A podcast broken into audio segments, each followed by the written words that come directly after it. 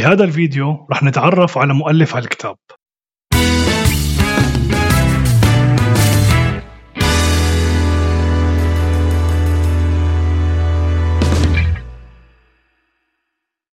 دكتور جو ديسبنزا مواليد عام 1962 درس الكيمياء الحيوية بجامعة روتجرز بفلوريدا.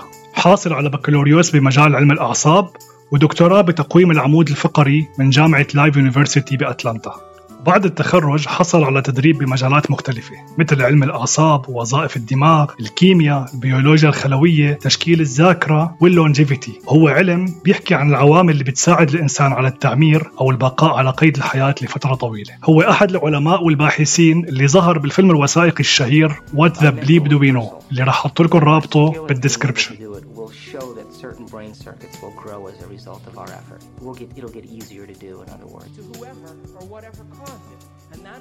ألقى محاضرات بست قارات لتعريف الناس على وظائف عمل الدماغ علم الآلاف على كيفية إعادة برمجة طرائق تفكيرهم من خلال مبادئ فيزيولوجية عصبية مثبتة علميا